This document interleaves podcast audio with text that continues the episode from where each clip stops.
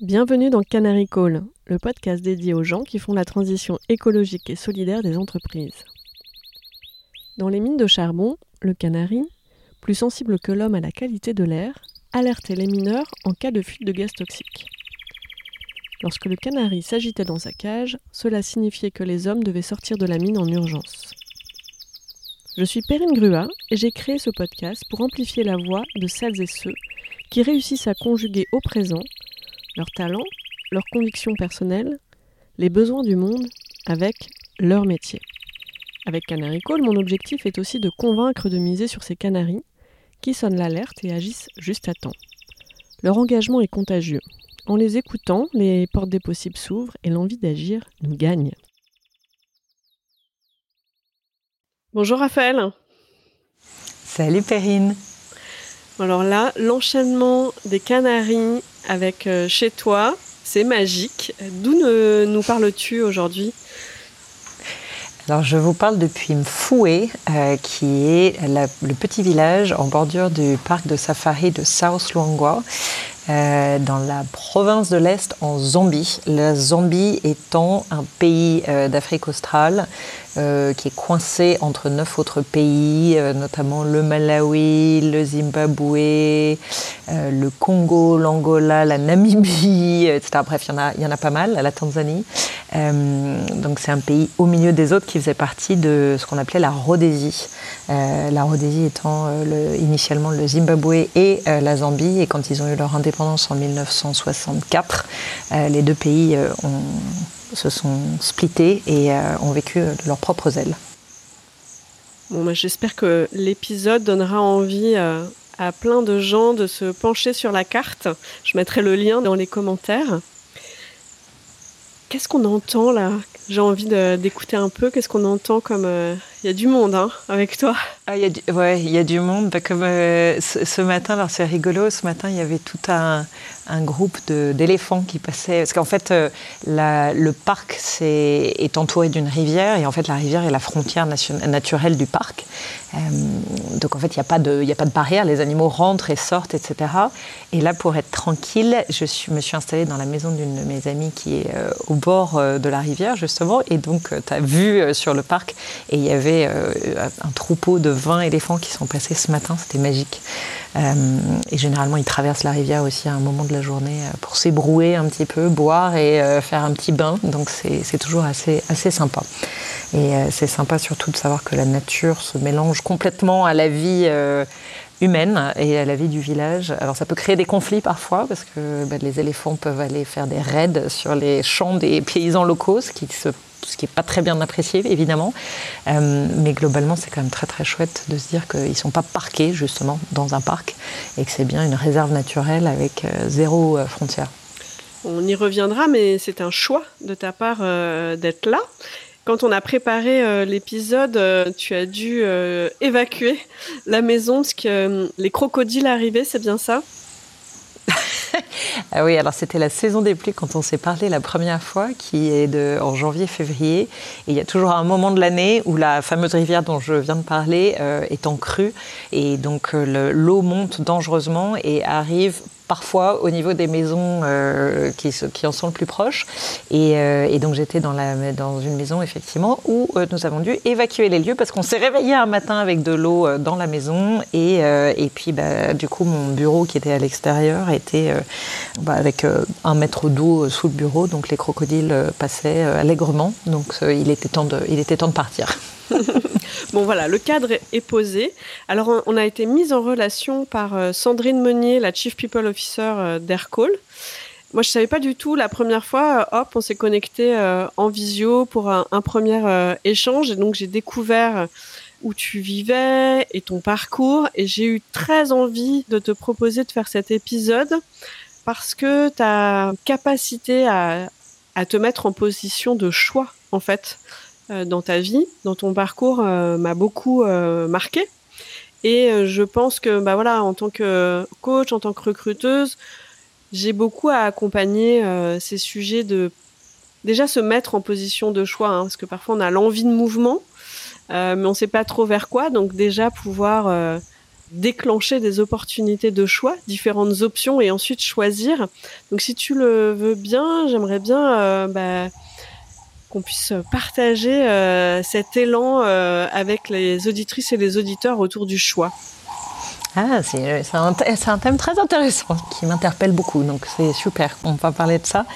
Écoute, c'est rigolo parce que moi, quand tu me dis choix, le premier truc auquel je pense, c'est choisir, c'est renoncer. Et pendant très longtemps, j'ai eu beaucoup de mal à renoncer. Et donc, du coup, j'ai fait plutôt des choix par défaut dans ma vie, dans le sens où je restais assez volontairement dans des euh, voies relativement larges. Euh, parce que je ne savais pas du tout où je voulais aller. Et en fait, je trouvais ça très angoissant. Les questions qu'on me posait, tu sais, à l'adolescence, à l'école, euh, c'est quoi ta passion Qu'est-ce que tu veux faire? Moi, à 12 ans, à 15 ans, à 16 ans, je ne savais toujours pas ce que je voulais faire. Et donc, par défaut, j'ai toujours pris les options les plus globales, on va dire, qui laissaient le choix le plus ouvert possible. Donc, typiquement, faire une terminale ES, donc économie et scientifique à l'époque, enfin économie et sociale, pardon. Voilà. Ah bah comme moi, comme ça, c'était ni trop scientifique ni trop littéraire. ça me parle. C'est ça. Et puis ensuite, alors je suis partie en hippocagne et en cagne parce que ça regroupait à peu près toutes les matières ah, que bah, j'adorais, les langues, les lettres. l'histoire, la géo, etc. Donc comme je voulais pas choisir, bah, j'ai fait ça.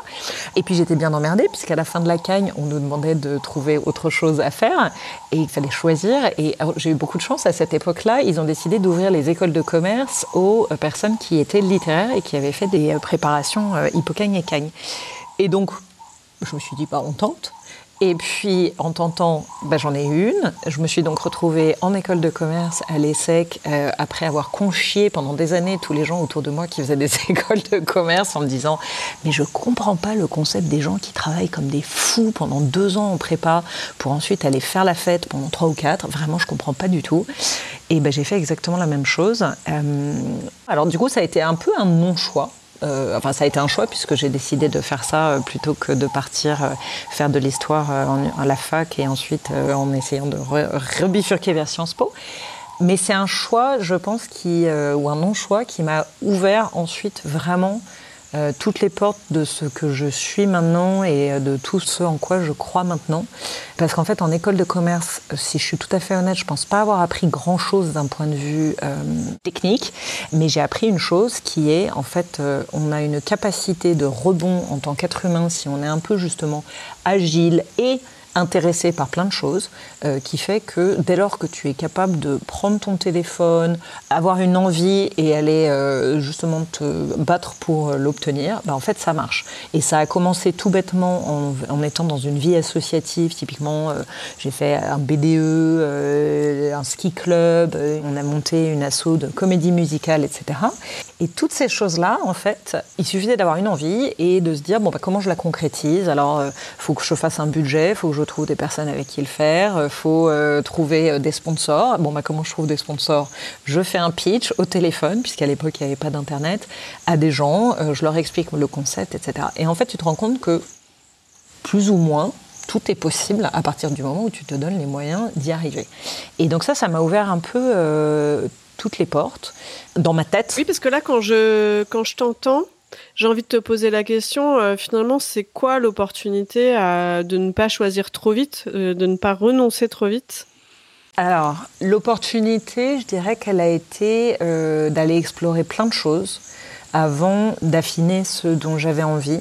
Mais je vois ça à la fois comme une opportunité et peut-être aussi comme quelque chose où parfois j'ai un peu perdu du temps. C'est pour ça que je ne suis pas sûre, par exemple, que je prônerais le, le fait de ne pas choisir très tôt auprès de mes enfants.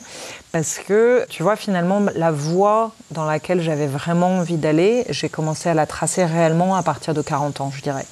Alors, je ne sais pas si ça correspond à la midlife crisis, euh, où du coup, tu te poses aussi là, vraiment la question de quel impact tu as envie d'avoir dans le monde et dans ton monde en particulier. Mais. Euh, je ne sais pas si ça m'a créé des opportunités ou pas. Ce qui est sûr, c'est qu'en n'ayant pas choisi, en faisant des choix relativement larges, j'ai eu l'occasion de rencontrer beaucoup de gens, d'aller dans beaucoup de secteurs d'activité différents, parce que j'ai jamais eu peur aussi d'aller à l'étranger. Euh, j'ai eu beaucoup d'opportunités de euh, déplacements, que ce soit dans le boulot ou euh, dans les voyages que j'ai pu faire. Et en fait, ça, je pense que c'est vraiment ce qui m'a le plus ouvert à moi-même et ouvert aux autres et amené vers ce que je suis et ce que je fais maintenant, je pense. De quoi tu aurais eu besoin avec le recul pour pouvoir choisir plus tôt en fait? Parce qu'à la fois j'entendais, mais finalement, euh, voilà, ça m'angoissait quand on me disait euh, quelle est ta passion, qu'est-ce que tu veux faire. Euh, puis moi ça me parle hein, parce que franchement, les questions d'orientation, je trouve que c'était pas évident quand on est encore au lycée. De quoi tu aurais eu besoin pour pouvoir choisir plus vite? Et qu'est-ce que tu aurais choisi? Alors je pense probablement deux choses. La première justement aurait été d'avoir d'une certaine manière chevillé au corps la croyance que justement tout est possible et qu'il faut se faire confiance.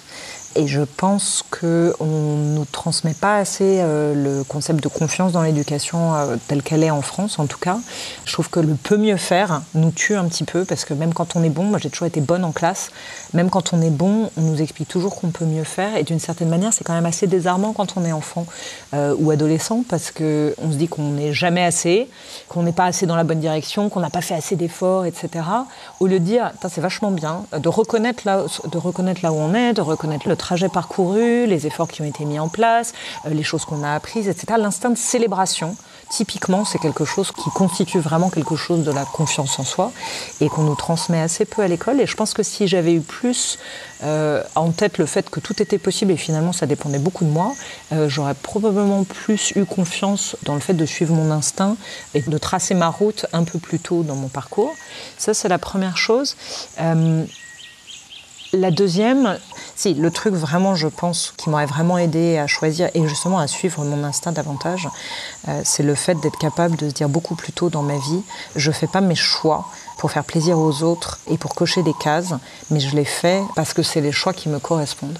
Et en fait, je me rends compte de plus en plus à quel point j'ai perdu de temps et à quel point j'ai des gens autour de moi qui sont en souffrance euh, et qui sont un petit peu perdus dans leur vie parce qu'ils n'ont pas fait des choix qui étaient euh, des choix propres. Ils ont fait des choix euh, ou des non-choix souvent malheureusement parce qu'ils ont ils essayent de faire quelque chose parce qu'ils pensent que c'est ce qu'on attend d'eux, ils pensent que c'est ce que la société attend d'eux, ce que leur patron attend d'eux, ce que leur famille attend d'eux, ce que leur conjoint attend d'eux, ce que leurs parents attendent d'eux.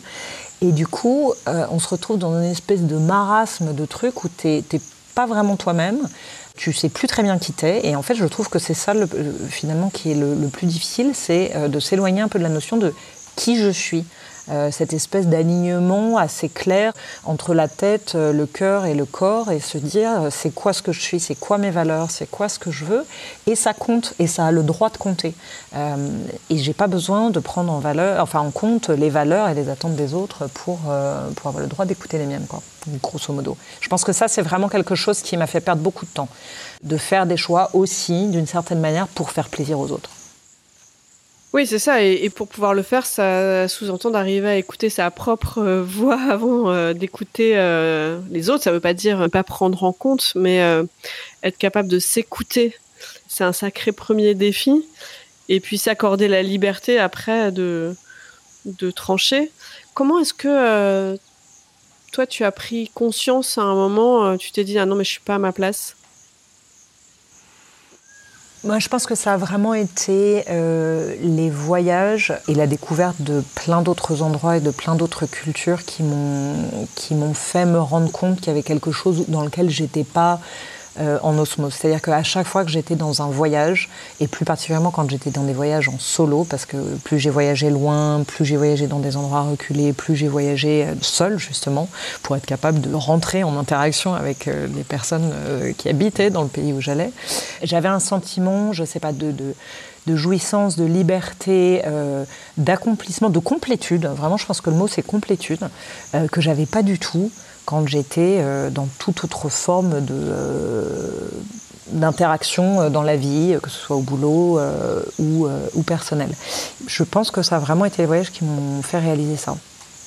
Donc c'est venu petit à petit, c'est pas forcément quelque chose qui est venu d'un coup où tu t'es dit bon là, parce qu'à un moment il y a quand même un passage à l'acte où tout a été smooth? Non, il y a eu un passage à l'acte. Alors, il y a eu un premier passage à l'acte, et puis après, en fait, c'est ce que je dis toujours, il y a un premier pas de côté, et puis après, c'est le premier d'une longue série. Et, euh, en fait, ce qui compte, c'est de poser le premier pas de côté. Euh, et il paraît toujours euh, monumental parce qu'on imagine la montagne devant nous, alors qu'en fait, si on ne regarde pas la montagne et qu'on dit, OK, je fais juste le petit premier pas de côté, ben en fait, c'est le début d'une route qui s'éloignent de la route toute tracée sur laquelle tu vas, et un petit pas après l'autre, et là d'un coup c'est plus du tout euh, paniquant. Et moi le premier pas de côté, et je pense que là encore c'était l'instinct hein, qui me l'a dicté, mais à l'âge de 30 ans, en gros j'ai, euh, après l'école de commerce, euh, j'ai fait comme il fallait, j'ai bossé dans le CAC 40, dans des grandes entreprises, en faisant de la stratégie et du marketing, etc. Et à l'âge de 30 ans, une euh, amie d'amis me dit Écoute, toi qui bosses dans la fripe, je ne sais pas pourquoi elle, était persuadée que je faisais des soutiens-gorge, mais je bossais pour la redoute à l'époque, je faisais pas des soutiens-gorge.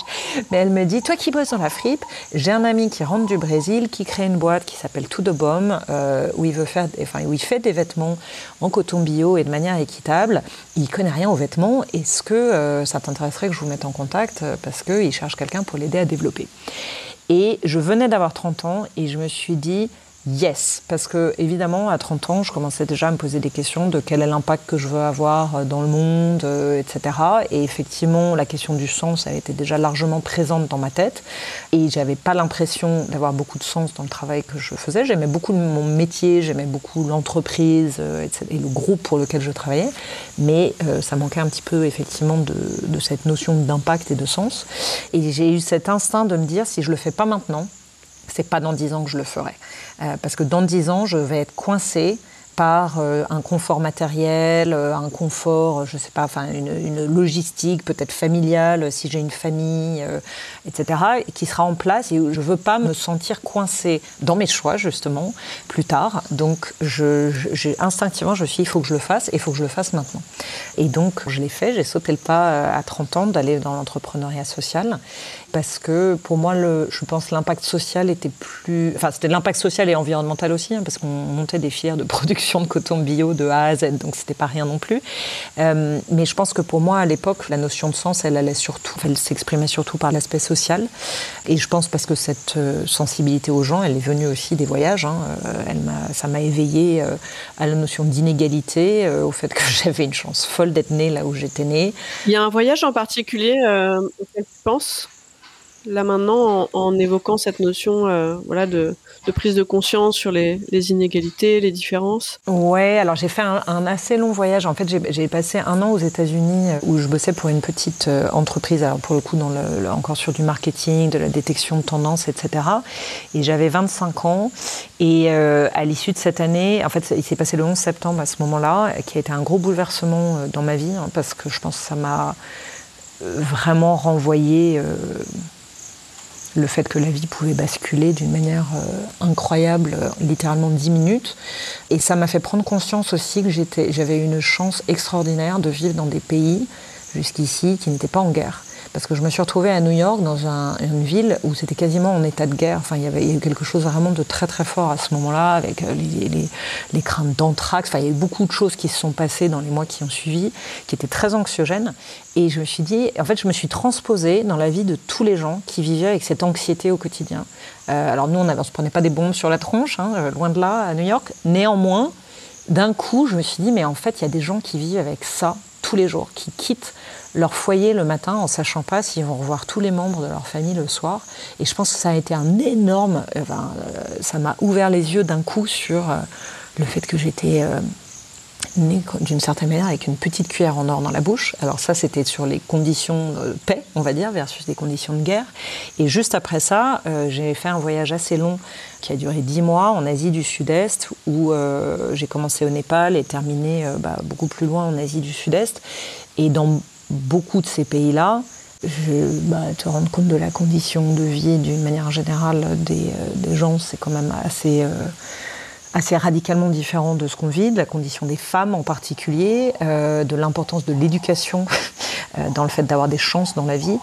ça aussi a été très clair pour moi dans ce, voyage-là. Et puis bah, tous les autres voyages n'ont fait que confirmer ces choses-là. Donc je dirais, je pense que le Népal a probablement été la première fois où j'ai été confrontée vraiment parce que euh, j'ai marché pendant trois semaines euh, dans l'Himalaya euh, en allant dans des villages très très reculés où il y a zéro éducation et on se rend bien compte qu'effectivement ces enfants et ces femmes en particulier n'auront jamais aucune chance dans la vie de faire autre chose que ce dans quoi ils sont nés. Alors que moi j'avais tous ces choix justement du fait de ma naissance, de l'endroit où je suis née, de mon éducation, etc. Et que j'avais pas le droit de faire n'importe quoi avec cette liberté de choix d'une certaine manière. Et donc là, euh, ces voyages, ce pas de côté, et euh, comment est-ce que tu as continué le chemin après pour en arriver euh, jusqu'à là où tu es maintenant? Là où je suis maintenant, dans la Zambie. On a envie de savoir. bah écoute, j'ai fait, j'ai, du coup, j'ai, bah, j'ai fait ce pas de côté dans l'entrepreneuriat social à 30 ans. J'ai passé beaucoup de temps, du coup, à cheval entre le Brésil et la France pendant 7 ans. Et puis, au bout de 7 ans, pour diverses raisons, on a pris la décision de fermer la société euh, et de la fermer sans planter aucun fournisseur, sans planter aucun salarié, euh, en prenant le temps de le faire dans des conditions tout à fait décentes pour tout le monde. Et ça a été euh, un gros moment de questionnement hein, sur qu'est-ce que je fais dans ma vie. Je suis partie traverser le Pacifique à la voile à ce moment-là avec euh, des amis qui vivaient en bateau avec leurs enfants et qui s'apprêtaient à traverser. Je me suis dit, Hm, ça va être un bon moment pour me poser avec moi-même et euh, justement réfléchir concrètement de quoi tu as envie pour plus tard. Parce que je me rendais bien compte que si je repartais bien en tête dans quelque chose d'autre, ça allait pas le faire et qu'il fallait que je prenne le temps de connecter avec moi-même et là encore connecter avec mon cœur et mes intuitions pour savoir vers quoi aller. Et euh, alors ça a pris beaucoup de temps parce que pendant trois semaines, il s'est littéralement rien passé dans ma tête. Jusqu'à une nuit, un quart de nuit, où il y a le mot liberté à un moment qui est venu me heurter en plein quart de nuit. Et heureusement, j'avais un petit carnet de notes et j'ai noté absolument tout ce qui m'est passé dans la tête. Un quart de nuit, juste pour euh, les personnes qui n'ont pas l'habitude de faire de la voile, c'est quand on prend son tour. Ouais. On est le, le capitaine du bateau pour un quart de la nuit. Ouais, c'est ça. Et, euh, et bah donc forcément, quand tu traverses le Pacifique, tu as 17 jours et 17 nuits euh, de navigation sans t'arrêter, sans toucher terre. Donc tu enchaînes les quarts de nuit avec les quelques adultes qui sont sur le bateau. Et ces moments en fait de connexion avec la nuit, la nature, le vent, les vagues, la lumière dingue sur la, la mer, toujours me, me, mettait dans un état de joie et de très intense. Mais sauf que, comme je le disais, j'avais toujours l'impression qu'il se passait rien dans ma tête. On approchait des marquises et je me disais, mais je n'ai toujours pas d'idée de ce que je veux faire plus tard. Jusqu'à cette fameuse nuit, ce fameux quart de nuit où le mot liberté est venu me heurter. Et d'un coup, il y a tout qui s'est déroulé comme une pelote de laine. Et je dis ça parce que ça a été encore un truc très important pour moi de réaliser à quel point on est déconnecté euh, de nos envies et de notre intuition, parce qu'il m'a fallu donc 17 jours quasiment, enfin 14, pour en arriver à être capable de reconnecter avec mon cœur et mes intuitions et mes émotions, et être capable de dégager euh, tout l'ego, les faux semblants, euh, qu'est-ce qu'on attend de moi, qu'est-ce qu'il faut que je fasse, euh, etc. Et de dire, bah non, en fait, je vais pas reprendre un boulot comme euh, tout le monde attend de moi, ni dans un grand groupe, ni dans l'entrepreneuriat social, ni dans quoi que ce soit. Je vais suivre mon intuition et je vais développer un côté plus créatif. J'ai toujours beaucoup écrit, beaucoup pris de photos, etc. J'aime rencontrer des gens, j'aime raconter leurs histoires. C'est ce que je vais faire. Je ne savais pas comment ni sous quelle forme, euh, mais c'est ce que je vais faire et je vais dérouler ce fil-là. Ça n'a pas été très bien pris par certaines personnes dans ma famille. un petit moment d'incompréhension. Mais je suis restée assez solide sur mes assises et j'ai dit ben, non, non, c'est exactement ça qui va se passer dans ma vie. Je sais que ça peut générer des peurs chez vous. Euh, mais j'ai confiance en moi pour euh, savoir que euh, je vais. Je, je, ma grande phrase, c'était Je ne sais pas où je vais, mais j'y vais. Et j'avais une petite étoile au-dessus de la tête. J'avais l'impression vraiment d'avoir une petite étoile au-dessus de la tête et que je la suivais. Et donc après, les choses, elles se sont faites relativement step by step. J'ai, euh, je suis rentrée en France au bout de quelques mois. Je me suis formée à un certain nombre de choses la vidéo documentaire, le reportage photo, le montage vidéo, etc., etc. Et puis là, je me suis dit, bah, j'ai envie d'aller pratiquer tout ça en voyageant. Et donc, j'ai cherché euh, une mission pour euh, faire ça. Et la vie par différents rebonds, bref, m'a amené en Zambie, où j'ai travaillé pour une ONG euh, dans un, une zone très très rurale et où j'ai fait un film qui expliquait euh, ce qu'il faisait. Et de là. On peut le voir, le de... film? Oui, on peut le voir. Il est. Euh... Ah bah, je, je, te je, je t'enverrai le lien, ouais, bien sûr. On le mettra en super. commentaire, ouais. Ouais, ouais, ouais. C'est, euh, il est super. Il y a une version longue de 12 minutes. Euh, c'est quasiment un mini documentaire et une version courte de, de 2 minutes. Et c'est pour une association qui s'appelle School Club Zambia. Et j'ai immensément appris sur la Zambie, j'ai immensément appris sur euh, euh, la culture locale, sur euh, bah, justement les problématiques d'éducation, etc.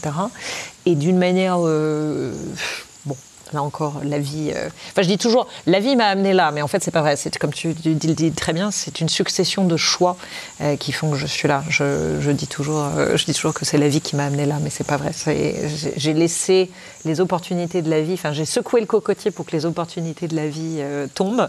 Et, et puis après, j'ai su prendre la noix de coco et la découper et l'ouvrir pour aller creuser un petit peu.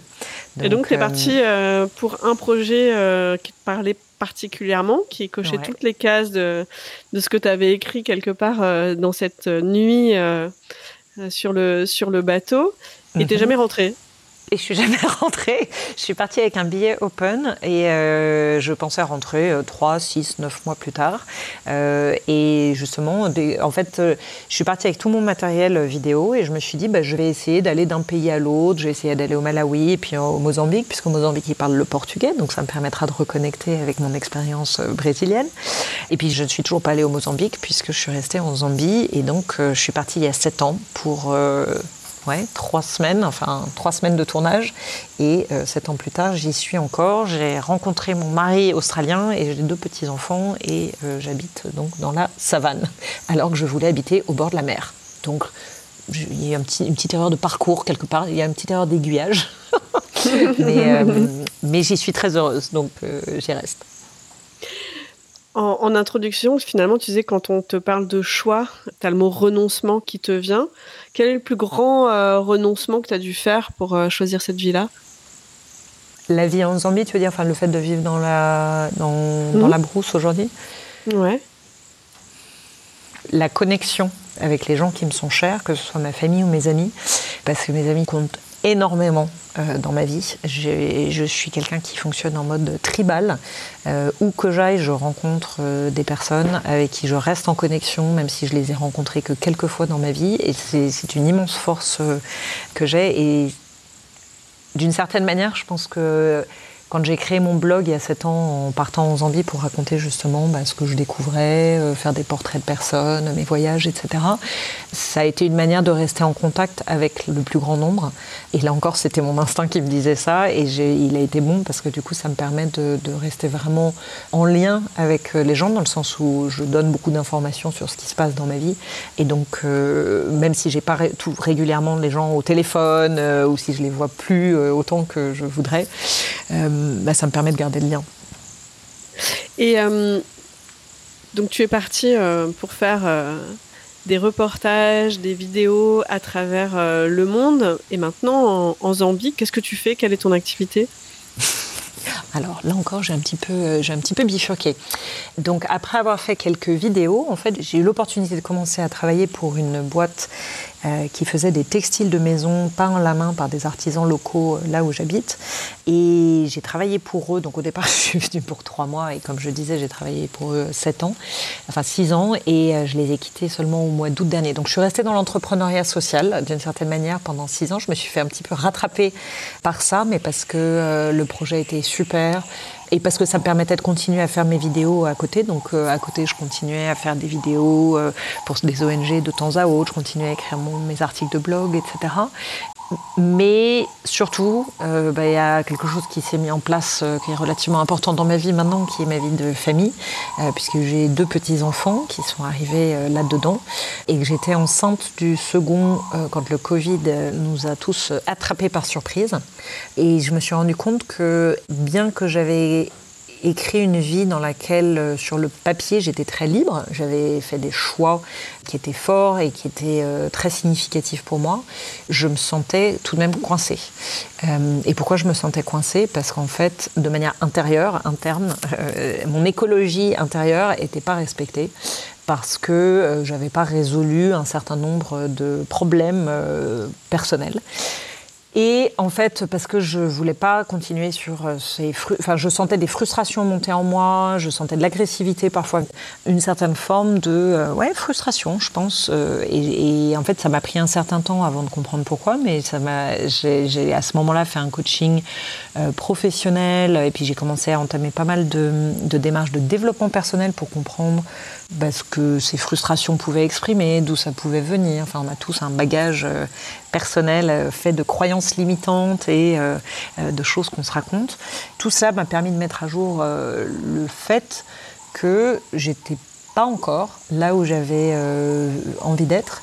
Et en fait, j'ai fait toute une démarche euh, qui s'appelle l'ikigai. Je ne sais pas si tu es familière avec ça, j'imagine que oui, en tant que coach, qui est euh, un concept japonais. Alors c'est, super, super outil, je trouve, à titre individuel et collectif. moi, je l'utilise autant personnellement que à l'échelle d'une entreprise pour travailler sur la raison d'être de l'entreprise. Donc, Très bel outil. C'est un super outil. C'est aussi au cœur euh, de la démarche de la perma-entreprise. Mhm. Pour ceux qui, celles qui sont curieux du sujet, on, a eu deux épisodes avec Thomas Brezard sur le sujet. D'accord, ah, j'irai les écouter, hein. super. Et donc toi, tu as fait la démarche de l'ikigai Alors j'ai fait la démarche de l'ikigai au travers de ce coaching professionnel. Et tu vois, on parlait tout à l'heure d'écouter sa petite voix. Et pour le coup, je trouve que l'ikigai, c'est vraiment ça, parce que c'est euh, trouver ce qui est à la frontière entre euh, ta joie de vivre et ta raison d'être, et voir comment tu peux traduire ça dans ta vie d'une manière générale et dans ta vie professionnelle en particulier. Et moi, ça m'a vraiment permis de comprendre qu'il y avait quelque chose de l'ordre de la transmission que je faisais pas encore et euh, qui était vraiment très important pour moi et que ma grande force et là où je puisais mon énergie et là où je la donnais aux gens, c'était justement de transmettre mon énergie et mes enseignements de vie pour permettre aux autres de faire le pas de côté, justement, de, trouver l'énergie de croire en eux euh, et leur transmettre euh, bah, l'énergie d'y croire, les outils pour les aider euh, à le faire et le plan d'action en, leur, en les aidant, en les, guidant un petit peu dans, cette démarche-là, de faire un premier pas de côté pour aller vers une vie choisie plutôt que vers une vie subie. et en fait, la personne qui m'accompagnait à l'époque me dit, mais en fait, finalement, c'est du coaching ce que tu fais. Je lui dis, mais non, je suis pas coach, j'ai jamais été formée, etc. Elle dit, mais c'est pas ça la question. Tu poses les bonnes questions aux gens, tu leur donnes la force d'y croire, tu leur fais se poser les questions et tu leur donnes euh, la manière de trouver des réponses qui sont en eux-mêmes. Euh, donc c'est une forme de coaching. Et du coup, partant de là, bah, qu'est-ce que je fais euh, pour faire vivre ça euh, concrètement alors que je suis au fond de la brousse, eh bien je me suis dit, je ne peux pas accompagner des gens à faire le premier pas de côté en direct, puisque je ne peux pas faire de présentiel. En revanche, ce que je peux faire, c'est euh, réfléchir à tout ce qui m'a permis d'en mettre là où j'en suis aujourd'hui, tous les outils, les, ressources, les questionnements, les démarches, les rituels, les pratiques, les livres, etc., qui m'ont permis d'être une personne la personne que je suis aujourd'hui, libre de ses choix euh, euh, et qui continue à chercher, euh, creuser, etc. Et du coup, j'ai mis tout ça dans une formation en ligne qui se passe sur trois mois, où chaque semaine, euh, je euh, diffuse un certain nombre d'informations du coup qui sont préenregistrées puisque j'ai un internet très erratique comme tu peux le constater pendant notre interview. Et donc du coup bah, cette formation je l'ai appelée graine de baobab parce que ça m'est pareil venue très spontanément parce que le baobab c'est euh, bah, forcément un, un, arbre qui est très important en Afrique et qui est un arbre qui contient à la fois des choses pleines de vie, de sagesse enfin il y a beaucoup de choses qui se passent sous le baobab des histoires qui se racontent, euh, des, transmissions qui se font, etc. Et c'est vraiment ça, en fait, moi, je pense avoir, écouté ma petite voix, c'est me dire, bah, euh, j'ai envie de transmettre mon cheminement à d'autres et au fur et à mesure euh, de, euh, de partager ce que j'apprends le long de la route qui m'aide, qui me permet d'avancer en tant que personne, en tant que femme, en tant que maman, en tant que conjointe, en tant que professionnelle, etc. Et du coup, c'est ce que je fais. Donc mon blog, qui était initialement un blog de voyage, est devenu un blog plutôt qui consiste à accompagner les gens dans une démarche plutôt de, de transformation, de croire en soi, de changer d'état d'esprit, travailler sur un état d'esprit où on se fait confiance euh, pour faire le premier pas de côté et les suivants et y arriver. Aujourd'hui, à travers ton blog, tu transmets finalement ton voyage, ton cheminement, les outils qui t'ont aidé aussi dans cette démarche. Comment tu gères euh, quand les personnes euh, te demandent ton avis sur leur orientation? Alors, je ne sais pas comment toi tu fais en termes de coaching, mais pour moi, je ne suis pas là pour leur donner des réponses. Euh, je suis là pour euh, leur poser les bonnes questions qui vont leur permettre d'ouvrir les bonnes portes. J'appelle toujours ça ouvrir le radar à bonne réponse. C'est euh, poser les bonnes questions pour ouvrir le, radar à bonne réponse. Ce que, ce que je dis souvent, parce que les réponses, on les a en nous. Mais là encore, on n'ose pas s'écouter parce qu'on est parasité par tout le brouhaha intérieur et tout le brouhaha extérieur de ce que les autres pensent de nous, de ce que les autres pensent qu'on devrait faire, typiquement, ce que je vois très souvent, c'est des gens euh, que j'accompagne qui se font un petit peu polluer par euh, leur entourage proche, qui leur veut le plus grand bien, hein, c'est pas la question, mais qui vont détruire un petit peu euh, les élans qu'ils peuvent avoir, les envies qu'ils peuvent avoir, le fameux. enfin, il y a déjà des milliers de personnes qui font ça, ou t'es pas formé pour faire ça, ou tu vas jamais gagner ta vie en faisant ça, ou, des choses comme ça. ah bah oui, parce que Raphaël, il y en a beaucoup déjà des coachs, hein, franchement. Ben voilà, voilà. Et, tu vois, ce que cette euh, personne qui m'accompagnait euh, dans ma démarche d'Ikigai m'a vraiment permis de comprendre, c'est il n'y a personne qui occupera mieux l'espace que toi si tu es vraiment dans ce qu'elle appelait ton sweet spot. Et ton sweet spot, c'est vraiment là où tu es unique. Euh, c'est là où c'est vraiment toi. Donc des coachs, il y en a des milliers mais chacun va avoir une manière de faire différente, chacun va euh, parler aux gens d'une manière euh, différente, et puis euh, je parlerai à certaines personnes et pas du tout à d'autres. Et je suis sûre que toi, de la même manière. Oui, j'adore la notion de, radar parce que je trouve ça toujours tellement riche ces sujets d'accompagnement de, choix. Alors déjà, c'est génial quand les personnes se sont viennent déjà avec des options, mais parfois il n'y a pas forcément les options, donc faut les faut aussi les, les, créer en fait les options de les options de choix ou parfois il y a des options de choix, mais euh, ça peut être intéressant de vérifier qu'il n'y en ait pas d'autres avant de plonger. Et moi, j'ai toujours euh, bah, cette, euh, cette vigilance de pas être dans l'influence en fait par rapport à des choix de vie, parce que la responsabilité, elle est immense. Et justement, ce que je dis moi souvent à mes clients, bah justement, moi, je vais être celle qui va pas vous donner de conseils en fait, qui va pas vous donner d'avis, parce que tout le monde va y aller de son, son avis. Voilà, en ce moment malheureusement en France, il y a pas mal de, plans sociaux, donc ça peut être aussi des opportunités. Et donc, euh, bah, des dirigeants qui se posent la question est-ce mhm. que je prends le plan ou est-ce que euh, euh, je reste, par exemple? Et forcément, tout l'entourage y va de, son bon conseil. Et souvent, la décision, elle est à prendre dans un temps très très rapproché, très très court. Et ça, je trouve alors que... le temps lent, alors que le temps lent, c'est là où il te permet de, de, tirer le fil, je trouve, et les bons fils. Et donc c'est là, c'est comment, en fait, euh, comme tu dis, euh, leur permettre, les inviter à créer cet espace-temps pour euh, écouter, découvrir sa propre boussole, se reconnecter aussi à ses, à ses émotions, parce que quand on a très peu de temps mm. pour prendre une décision, souvent on part en tableau Excel et plutôt de manière rationnelle. Mais donc ça me parle beaucoup ton approche et ta notion de, radar. Et puis moi, je, dis toujours, la pause s'impose. Hein. En vrai, prendre euh, des décisions euh, trop rapides. Alors après, je pense qu'il y a des choses où il faut, faut se consulter euh, soi-même. Il y a des choses qu'on sait intuitivement, et si on prend vraiment le temps de connecter deux secondes, littéralement, de dire à son moi supérieur quelle est la bonne décision pour moi là, qu'est-ce qui est vraiment ce dont j'ai envie, et d'écouter dans son corps où ça se passe. Souvent, le corps, il te donne des indications très très claires, hein. et donc il faut, il faut les écouter. Et après, je trouve que justement, si tu as un petit peu le luxe de prendre le temps euh, d'aller faire plus d'exploration. Je trouve que la démarche d'Ikigai, pour ça, elle est géniale parce qu'elle ramène vraiment à la notion de flow, à des choses qui reviennent, qui relient à l'enfance. Qu'est-ce qui te mettait dans des, euh, qu'est-ce qui te met en joie, qu'est-ce qui te fait perdre la notion du temps? Ensuite, elle te ramène à la notion d'impact, euh, quel est l'impact que tu veux créer.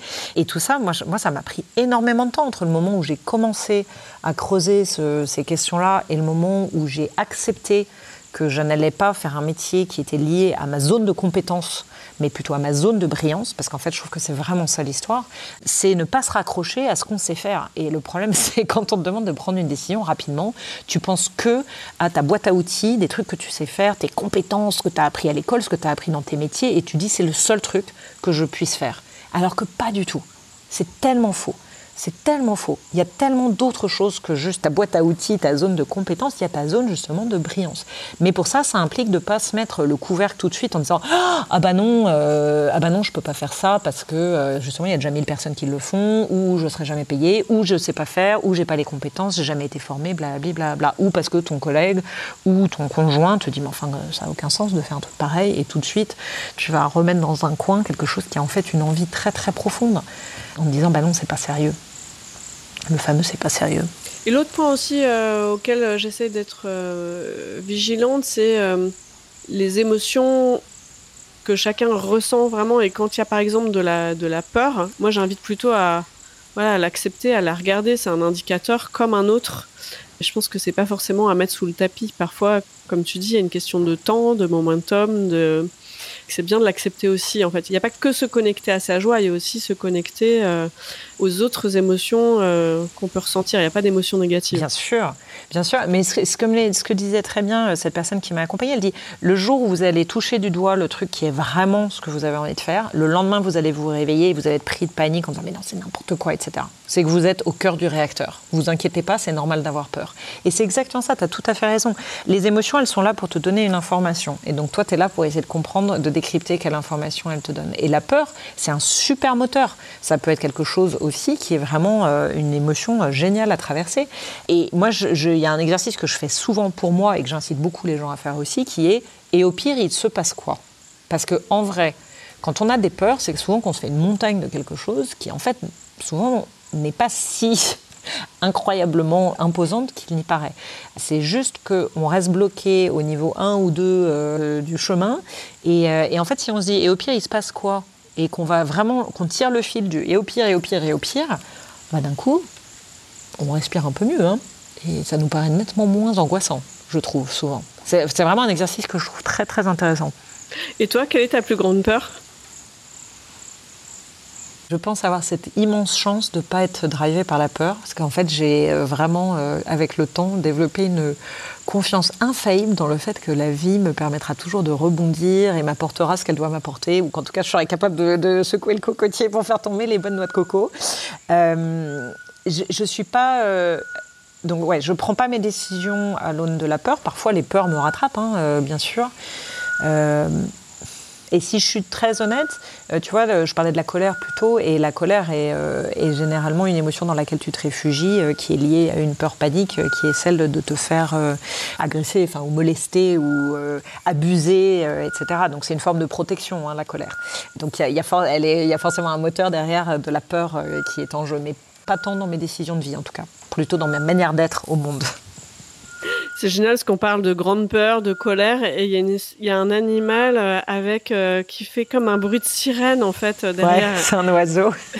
c'est génial. Ça tombe, voilà, juste au, bon moment. J'avais envie de revenir sur cette notion de, temps que tu as abordé, que tu as abordé plusieurs fois, parce que finalement, j'aurais aimé prendre mes décisions plus tôt parce que j'ai perdu du temps que les anniversaires aussi des décennies, les 30 ans, les 40 ans, avaient été aussi des moteurs pour décider. Donc oui, il y avait euh, cette notion d'anniversaire, il y avait finalement euh, le temps que tu as pris à faire cette traversée euh, de la transatlantique et, à un moment tu t'es dit mais on va arriver de l'autre côté et il s'est rien passé, il faut qu'il se passe quelque chose parce qu'après j'ai plus le temps quelque part. Je me dis finalement le il y a un peu ce paradoxe parfois il faut euh, se donner le temps et en même temps le fait que le temps soit contraint, c'est un chouette levier à action aussi. Ouais. Oui, je suis d'accord. Bah, c'est le fameux bah, le problème de la procrastination. Effectivement, quand tu as trop de temps. Bah, c'est c'est pas la loi de Parkinson qui dit quel que soit le temps que tu as pour euh, faire une tâche, tu vas l'occuper. Donc si tu as 30 minutes devant toi, tu vas le faire en 30 minutes. Si tu as deux mois devant toi, tu vas le faire en deux mois.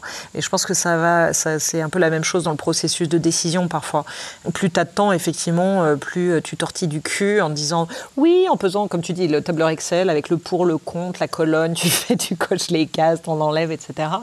Euh, alors qu'au fond, une fois de plus, je pense que euh, en tout cas pour moi, ce qui fonctionne le mieux, c'est quand je connecte à mon intuition, quand je laisse pas la tête euh, prendre les décisions. quand je laisse la tête prendre les décisions, c'est généralement pas les bonnes, et c'est un processus extrêmement long, lent et painful. Et, j'ai remarqué dans ma vie que je, autant les grosses décisions, je les prends hyper vite, très intuitivement, et les petites, je les prends en pesant le pour le contre. Et c'est mais oh, oh là là, painful. Ah, ça me parle. J'avais ça tergiversé, moi. voilà. Et, je me dis vraiment, je pense que en tout cas, ce qui fonctionne pour moi vraiment, c'est à chaque fois que je réussis à débrancher la tête pour aller suivre mon instinct. Et l'instinct, il peut te planter. L'instinct, il peut t'envoyer dans, dans, la mauvaise direction. Mais ce qui est sûr, c'est que même si, es dans la, même si tu te plantes, apprends quelque chose dans l'histoire. En fait, je trouve qu'il n'y a rien de pire que euh, l'espèce de statu quo où euh, tu es paralysé dans ton espèce d'indécision. J'appelle ça le marécage de l'indécision. Tu es paralysé dans ton marécage de l'indécision. Donc, j'y vais, j'y vais pas. Bon, bah, trois mois après, tu es toujours pas allé. Tu rien appris. Alors que si tu as pris une décision, parce que à ce moment-là, tu t'es dit, au vu de toutes les informations que j'avais, de ce que je ressens, euh, etc., de ce que je peux faire, pas faire, là, là, je vais dans cette direction-là, bah, trois mois après, tu auras déjà appris quelque chose. Ça t'aura appris des choses sur ce que tu aimes et ce que tu n'aimes pas, ce que tu peux et ce que tu peux pas, euh, etc., etc. Donc en fait, euh, c'est toujours c'est Nelson Mandela qui dit soit je perds, soit, soit je gagne. Enfin, je sais pas, soit je perds, soit je gagne. je, ne perds, je, ne perds jamais, j'apprends. Ouais, soit je, soit je gagne, soit j'apprends, un truc dans le genre. À chaque fois, je réussis pas à la, dire en entier euh, ou bien, mais c'est exactement ça. C'est euh, euh, soit je gagne, soit j'apprends. Et c'est vraiment ça. C'est en fait rester dans l'indécision ou laisser les peurs prendre le gouvernail euh, c'est d'une certaine manière euh, décider qu'on ne va pas apprendre des leçons de la vie et se faire confiance aussi pour prendre les bonnes décisions pour nous, pour apprendre en marchant, parce qu'en fait c'est vraiment ça. Et moi ce que je vois vraiment chez les gens que j'accompagne, c'est à partir du moment où ils ont fait le premier pas, c'est parti. Quoi. Et d'un coup tu vois des espèces de, de déclenchements mais immenses, juste parce qu'ils ont posé le premier pas. Et après tout déroule parce que c'est parce qu'il n'y a plus cette espèce de dynamique de peur justement. On est dans l'action et en fait l'action, le mouvement crée l'action euh, l'action, appelle le mouvement, et puis, euh, et puis dès lors, c'est une dynamique hyper euh, positive qui se met en place. Oui, au pire, au pire, si je me trompe, je vais apprendre, faire le, le, premier petit pas. En fait, il y a cette notion de, de mise en mouvement. C'est comment je me remets en mouvement quand je suis coincé dans le marasme. Et là, ça me, ça me fait revenir sur toi finalement tes voyages C'est un moment pour se mettre en mouvement. Il y a ce qu'on peut mettre euh, en mouvement grâce euh, à l'écoute de ses émotions, de son intuition. Un moment aussi tout simplement euh, le simple fait de, se décaler aussi d'environnement, de faire un pas de côté aussi physiquement. c'est aussi un moyen. c'est aussi un moyen qui pose question hein, quand on culpabilise à voyager. Donc ah oui, on en a parlé lors de notre première, euh, quand on s'est parlé la première fois. Moi, c'est effectivement un, d'une certaine manière, je remercie le ciel euh, d'avoir attrapé le virus du voyage il y a 20 euh, ans, à l'époque où on ne se posait pas encore la question de l'impact de nos mouvements sur la planète, parce que ça m'a permis de faire tous ces très beaux voyages sans culpabiliser, alors que maintenant, effectivement, dès que je... Enfin, j'y réfléchis à 20 fois avant de prendre l'avion, et je culpabilise en prenant l'avion, et en même temps, je me rends compte vraiment de l'importance que ça a pour moi, pour être qui je suis, et, et pour être capable aussi de transmettre bah, tout ce que je tout ce que j'ai à transmettre. Donc euh, là où tu as raison, c'est que le pas de côté, pour moi, c'est vraiment que ce soit un pas de côté euh, physique dans le voyage ou un pas de côté euh, théorique dans ta vie, ce que ça apporte finalement, c'est le changement de perspective le fait de prendre un tout petit peu de distance, de changer euh, d'angle de vue. Et en fait, le changement d'angle de vue, pour moi, c'est vraiment ça qui fait que tu arrives euh, à te mettre en mouvement. Et là encore, ce tout premier pas de côté, bah, il te permet euh, d'opérer ce changement d'angle de, vue qui te permet d'enclencher les autres pas, etc., etc. Il y a un podcast très inspirant là-dessus de Franck Lobvet, qui est le grand, qui est toujours celui qui parle du, pas de côté. ton autre vie est finalement toujours à un pas de celle que tu vis, euh, il suffit de faire ce pas de côté, etc. Euh, et, souvent, je commence mes, euh, mes sessions d'accompagnement en leur, les incitant à écouter ce podcast. Ah, je mettrai le lien aussi en commentaire. pour beaucoup, ouais, et pour beaucoup, c'est vraiment quelque chose de très fort. Et à la fin, quand je leur dis au bout de 12 semaines, qu'est-ce qui vous a le plus marqué, quasiment toujours Franck Lobvet revient. donc c'est vraiment intéressant. Moi, j'aime bien aussi utiliser finalement la marche dans les coachings. C'est-à-dire qu'à un moment, ah on va aussi aller euh, tout simplement euh, travailler euh, en marchant. Ouais. bah le corps et la nature, enfin être dans ton corps et être dans la nature sont les deux meilleurs moyens, je pense, de ralentir le rythme. Enfin, c'est prouvé hein, par plein d'études, mais de, de, ralentir beaucoup de choses, justement, pour être un peu plus connecté avec soi-même. Et déconnecté du brouhaha extérieur et intérieur. Est-ce que tu as un animal totem? Si, tu étais un animal, tu serais lequel et pourquoi? Écoute, ça va paraître peut-être très cliché vu que j'habite euh, dans la savane, mais je dirais les félins d'une manière générale. Je n'avais jamais eu de chat dans ma vie avant euh, d'habiter ici, et puis il y en a plusieurs qui me sont tombés sur, dessus les uns après les autres. Et puis je vais souvent dans le, parc, euh, vois, et on a la chance d'être un des parcs où il y a le plus de léopards au monde. Il y a la plus grande densité de léopards au monde, et puis il y a beaucoup de lions. Et ce que j'adore chez les chats, je trouve qu'ils me rappellent plein de choses. Ils me rappellent l'importance de la tribu. C'est-à-dire que euh, tu en as toujours un qui chasse pour les autres et qui ramène pour, euh, pour les autres. La capacité à faire pause euh, et à profiter de la vie, parce que c'est quand même les rois des kiffeurs. Hein, et nous, on ne sait plus trop s'arrêter et profiter de l'instant présent, alors que eux, ils savent le faire. Ils sont assez mesurés aussi. Ils vont pas les chasser et tuer euh, pour euh, aucune raison. Ils ne le feront que quand ils ont vraiment faim et quand il est vraiment nécessaire de nourrir la tribu. Donc c'est finalement une consommation relativement raisonnable. Et puis la, ouais, la grâce, l'agilité, euh, tout ça c'est quand même des choses assez, assez fortes. Et puis la puissance qui se manifeste pas pour rien. Ils sont puissants mais ils vont pas en faire, en faire étalage si ce n'est pas nécessaire. Autant de bonnes raisons. C'est vrai que le, c'est vrai que le, passage enfin, de, la, douceur à la puissance en très peu de temps est impressionnant euh, chez les chats. Quel est ton canary call, euh, le message que tu aurais envie de passer au plus grand nombre? Oh, écoutez-vous. Je crois euh, vraiment l'histoire. Faites-vous confiance parce qu'en vrai, tout est possible. Euh, si vous pensez que tout est possible, euh, tout devient possible, réellement.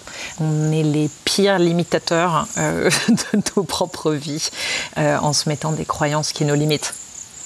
On est nos propres saboteurs. pour moi, c'est vraiment ça. Écoutez-vous et puis surtout, il est jamais trop tard. C'est ça aussi, c'est vraiment un truc que j'ai vu euh, chez de nombreuses personnes. Il est vraiment jamais trop tard pour creuser, pour euh, se transformer, pour apprendre, pour participer, pour contribuer, pour avoir de l'impact. Et ça n'a pas besoin d'être quelque chose d'extraordinaire. En fait, bah, c'est vraiment ça ce que je dis toujours, c'est une vie extraordinaire, elle est aussi extra qu'elle est ordinaire. Mais il y a à la fois la capacité à apprécier l'extra dans son ordinaire, ce qu'on oublie un petit peu de faire euh, au quotidien. Euh, et puis il y a la propension à aller chercher l'extra dans l'ordinaire et donc là aller secouer un petit peu les cocotiers. Donc je pense que c'est un peu ça, mon message. J'adore mener une vie aussi extra qu'ordinaire. C'est noté. Merci beaucoup pour cette conversation, Raphaël. J'espère qu'elle sera source d'inspiration en cette période de respiration qu'elle était pour beaucoup. Merci beaucoup Raphaël. Merci pour votre écoute. Pour être tenu informé de la diffusion des nouveaux épisodes, je vous invite à vous abonner au podcast sur la plateforme de votre choix et à suivre les comptes de Canary Call sur les réseaux LinkedIn, Twitter, Instagram, YouTube et Facebook. Pour amplifier la voix de mes invités, n'hésitez pas à commenter, partager ou même offrir vos étoiles.